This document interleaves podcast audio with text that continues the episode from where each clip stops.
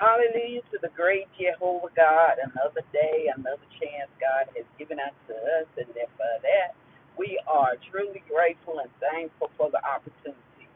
We ask that He order our steps that we may do His good and perfect will for this day in our life.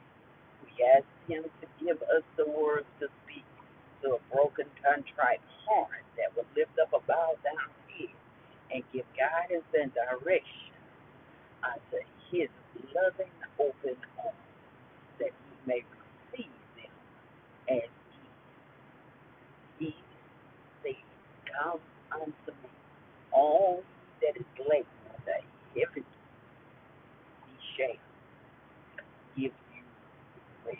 Welcome to His Purpose, Purpose Podcast. This podcast is designed with you in mind. Understand your purpose, your identity in Christ. But we have to know who we are and to whom we do belong in the times in which we live, and we know we are living in the day. But God, God has got us covered and in preparation for what is to come. He said in the last days that He will raise a nation that will obey Him, and we are part of that elected group, that remnant of that He is setting aside for His purpose and His used. Hallelujah to the Lamb of God. His brave warriors, those war warriors that's on the front line, petitioning the throne of grace for God's protection upon His people and for repentance of heart for the world, that He will forgive us of our sins knowing that we have not did the things that God has told us to do as we, as the supposedly the body of Christ, which is the church, uh, wait for the bride, the bridegroom to return to reclaim his bride, and we're comfortable in the pews of the church awaiting, just awaiting, and no work has been done of discipleship, winning souls for Christ. We have had a form of entertainment within the four walls where we are entertaining and catering one to another within the four walls.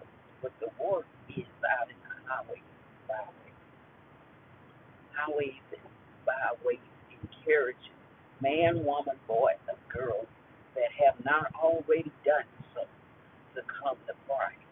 And then those that are in need, uh, supplying and uh, the everyday need that God to do spiritually, mentally, and physically, meeting the need of the people, letting them know that God is alive and He's well and He is ready for them to come unto Him, that He may be the source that they are looking for in their lives to fill the void that has distanced them so far as they see God's arm is not so short that he is not able to save.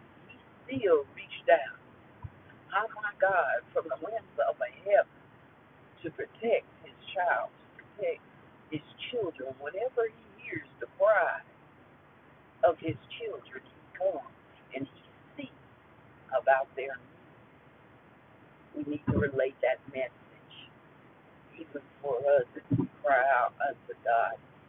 He hears our cries and every tear that we shed, every prayer that we pray, it goes up before ears. My God, and it becomes a part of your testimony that is to come, what you went through, what the enemy tried to do to you while you were here on earth. God hears and He answers your prayer. Might not always answer in a way that we think or when he should say, but it is always perfect time and it's always his perfect will in our life.